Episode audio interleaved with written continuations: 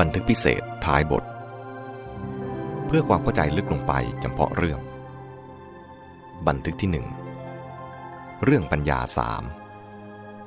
ปัญญานั้นแท้จริงก็มีอย่างเดียว ได้แก่ธรรมชาติที่เป็นความรู้เข้าใจสภาวะ คืออย่างถึงความจริงของสิ่งทั้งหลายตามที่มันเป็น แต่ก็นิยมจำแนกแยกประเภทออกไปเป็นหลายอย่าง ตามระดับของความรู้เข้าใจบ้าง ตามหน้าที่หรือแง่ด้านของการทำงานของปัญญาบ้าง ตามทางที่ปัญญานั้นเกิดขึ้นบ้างเป็นต้น ปัญญาชุดหนึ่ง ซึ่งจำแนกตามแหล่งที่มา หรือทางเกิดของปัญญา ได้แก่ปัญญาสามอย่าง ชุดที่แยกออกไปเป็นสุตมยปัญญา จินตามยปัญญา และภาวนามยปัญญาคำท้ายคือปัญญา เป็นตัวกลางร่วมกัน ส่วนคำข้างหน้าที่ต่างกัน บอกที่มาหรือแหล่งเกิดของปัญญานั้น ว่าหนึ่ง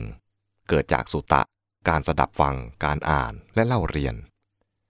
2. เกิดจากจินตะ การคิดไตรตรองพิจารณา และ 3. เกิดจากภาวนา การปฏิบัติต่อจากนั้น ปัญญาสามอย่างชุดนี้ ในพระไตรปิฎกกล่าวถึงน้อย แต่มีผู้นำมาพูดกันค่อนข้างบ่อย ข้อสำคัญคือ เข้าใจความหมายกันไม่ค่อยชัด จึงควรแสดงคำอธิบายที่พ่วงมากับถ้อยคำเหล่านี้สืบแต่เดิมไว้ เพื่อประโยชน์ในการศึกษา เริ่มด้วยการเรียงลำดับ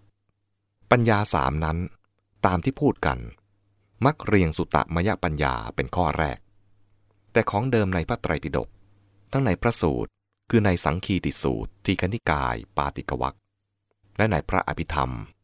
คือในยานวิพัง วิพังกปกรณ์เริ่มด้วย จินตามยปัญญาเป็นข้อแรก อย่างไรก็ตาม ในเนติปกรณ์ ซึ่งพระเถรวาทสายพมา่า ถือเป็นคำพีหนึ่งในพระไตรปิฎกด้วย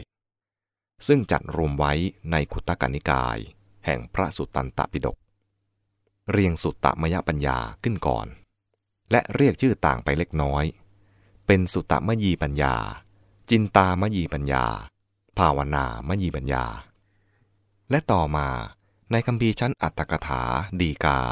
นิยมมากขึ้นในทางที่จะเรียกชื่อเป็น สุตตมยญาณจินตามยญาณและภาวนามยญาณในที่นี้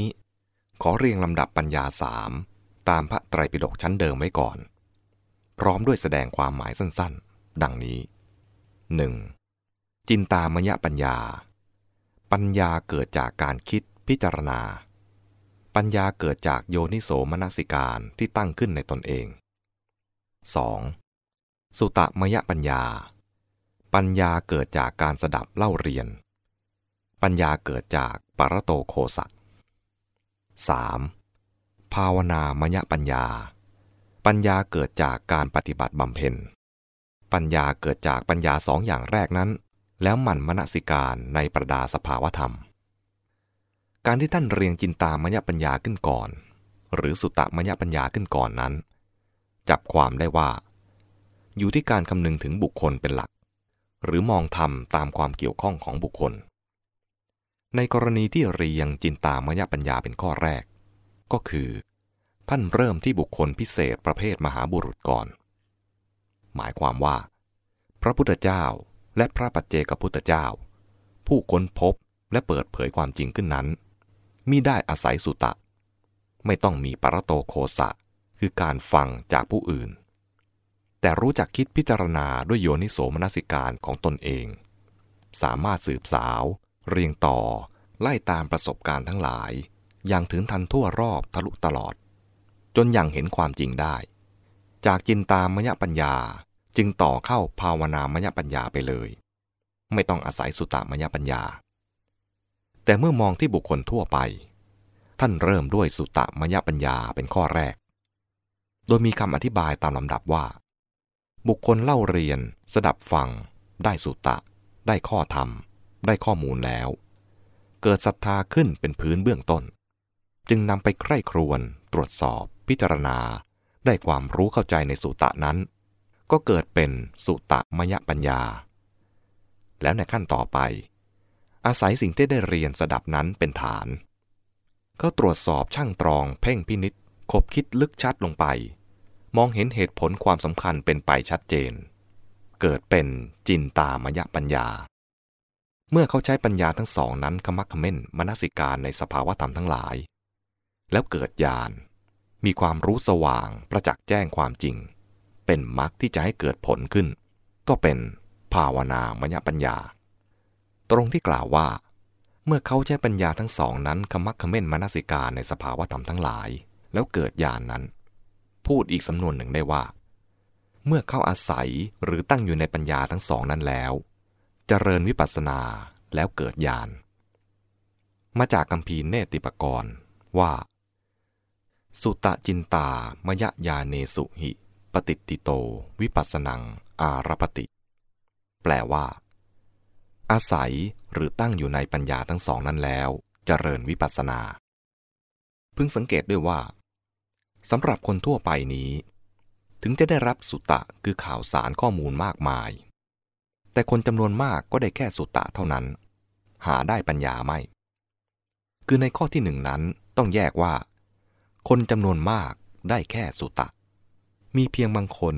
ที่อาศัยสุตะนั้นแล้วสามารถทำให้เกิดสุตะมยปัญญา น่าสังเกตว่า ในคำพีวิพังแห่งอภิธรรมปิฎกท่านอธิบายภาวนามยปัญญาว่า ได้แก่สมาปันนสปัญญา ซึ่งแปลตามตัวอักษรว่า ปัญญาของผู้ประกอบ หรือปัญญาของผู้ถึงพร้อม สมาปันนะคือประกอบหรือถึงพร้อมนี้ ในที่ทั่วไปใช้ได้ทั้งทางดีและทางร้าย เช่น ถึงพร้อมด้วยสิกขาสาชีพ ประกอบการบรรพชา ถึงพร้อมด้วยอิจฉาและโลภะ ประกอบการสนุกสนานเล่นหัว ประกอบด้วยโสกะปริเทวะ เปี่ยมด้วยกระแสน้ำที่เชี่ยวกราก เป็นต้น แต่เวลาใช้โดดๆในทางธรรม มักหมายถึงเข้าฌานสมาบัติ และอัตถกถาแห่งคัมภีวิพังนั้นไขความว่า สมาปติ สมังคิดสะ อันโตสมาปติยัง ปวัตตา ปัญญาภาวนามยานามะ แปลว่า ปัญญาของผู้ประกอบด้วยสมาบัติ อันเป็นไปในสมาบัติ ชื่อว่าเป็นภาวนาใหม่ทำให้รู้สึกว่า ความหมายจำกัดเฉพาะมาก แต่คำพีต่างๆ เช่น ปรมัตถมัญจุสาอธิบายว่าคำไขความดังกล่าวนั้น เป็นเพียงการแสดงตัวอย่าง โดยสาระก็มุ่งเอาการเห็นแจ้งความจริงที่เป็นมรรคปัญญา อันเป็นไปด้วยวิปัสสนานั่นเอง มีแง่ของการอธิบายที่กินความกลุ่มถึงฌานสมาบัติ และมองได้กว้างออกไป พร้อมทั้งเข้าใจง่ายขึ้นด้วย คือจับที่คำว่า อัปปนา ซึ่งหมายถึงสมาธิที่เป็นแกนของฌานทั้งหมด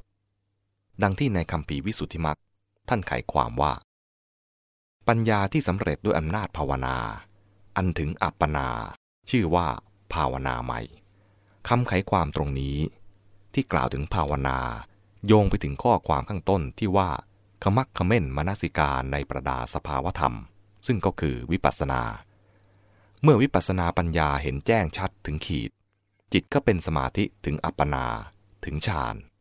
ความประจักษ์แจ้งจดจิตสนิทแน่ว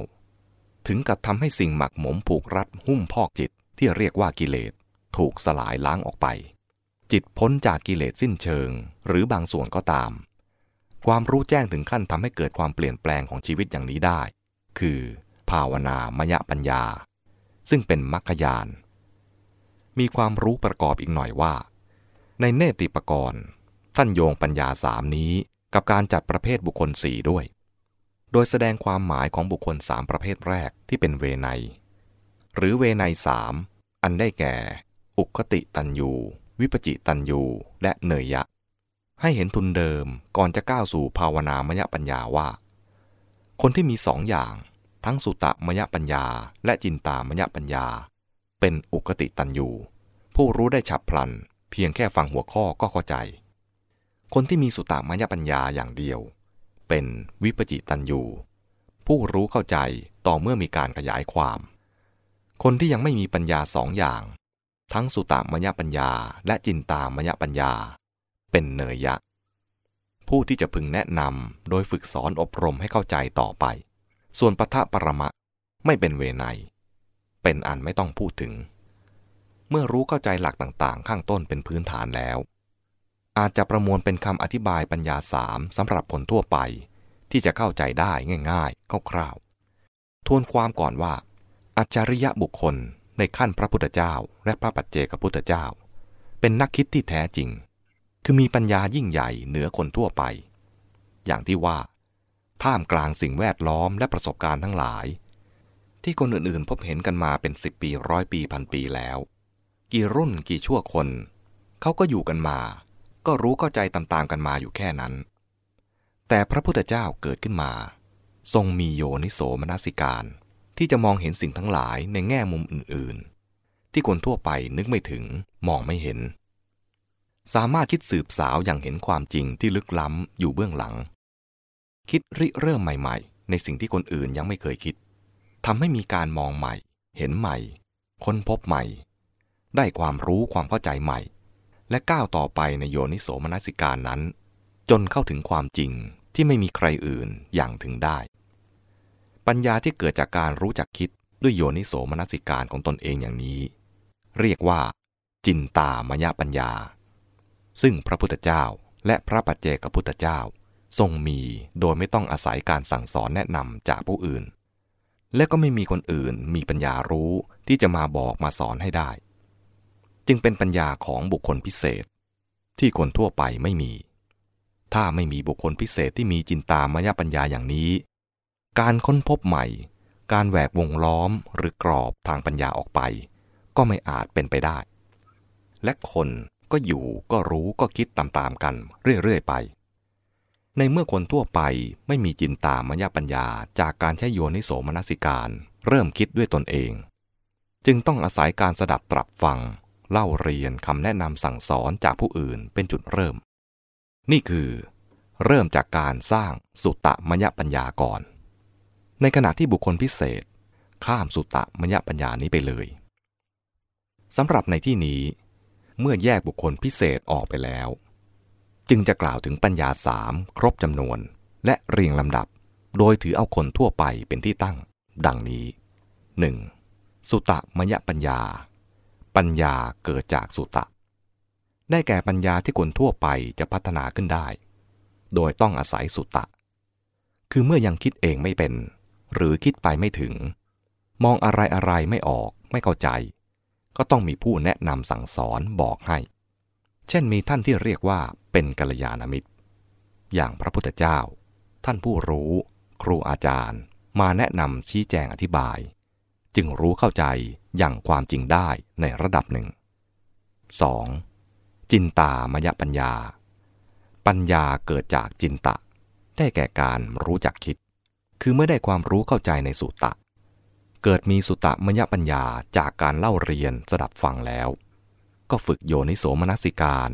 ให้มองเห็นรู้เข้าใจกว้างไกลลึกรอบ ทั่วตลอดแยกโยงได้ทำให้ก้าวต่อไปในการเข้าถึงความจริง และใช้ความรู้อย่างได้ผล 3. ภาวนามยปัญญา ปัญญาเกิดจากภาวนา คือการปฏิบัติบำเพ็ญทำให้เป็นให้มีขึ้นได้จริง โดยลงมือทำกับประสบการณ์ตรง หมายถึงปัญญาที่พัฒนาต่อจากสุตตามยปัญญา และจินตามยปัญญาสองอย่างแรกนั้น คืออาศัยปัญญาสองอย่างแรกนั้น พัฒนาต่อไปด้วยการมนสิการ หมายถึงโยนิโสมนสิการที่ตัวสภาวะ จนเกิดปัญญารู้แจ้งจริง ที่สำเร็จเป็นมรรคให้บรรลุผล ขอให้สังเกตไว้เป็นข้อสำคัญประการแรกว่า ภาวนามยปัญญานี้ อาศัย และต่อจากสุตมยปัญญา และจินตามยปัญญา ไม่ใช่ว่ายังไม่ได้เรียนรู้อะไรเลย ไปนั่งสมาธิ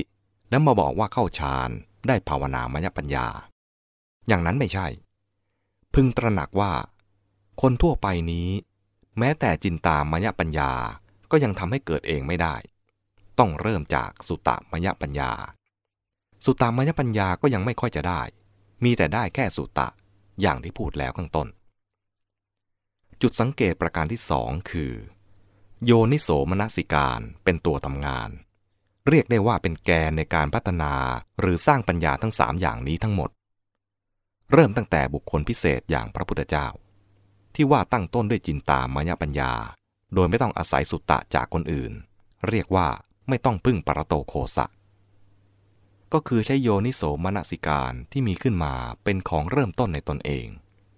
เป็นที่มาของปัญญาที่เกิดจากการคิด ที่ทำให้คิดเป็นได้อย่างเฉพาะพิเศษ ส่วนคนทั่วไป แม้จะได้พึ่งสุตตะจากผู้อื่น แต่เมื่อจะก้าวต่อไปจากนั้น จะให้ปัญญาพัฒนาขึ้นไป ก็ต้องใช้โยนิโสมนสิการ จนกระทั่งในที่สุด การเกิดของปัญญาข้อที่สามอันสูงสุดนั้น มีการทำงานของโยนิโสมนสิการเป็นสาระสำคัญเลยทีเดียว เรื่องจึงเป็นอย่างที่พูดแล้วแต่ต้นว่า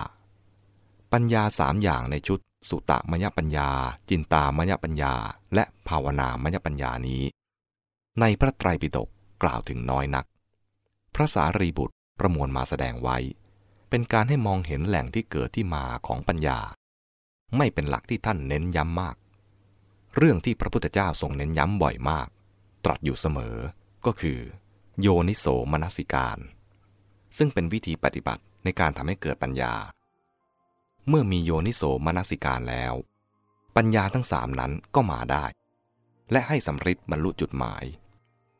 ก็มาสรุปไว้ท้ายนี้อีกทีว่า คนทั้งหลายที่รับข่าวสารข้อมูลกันนั้น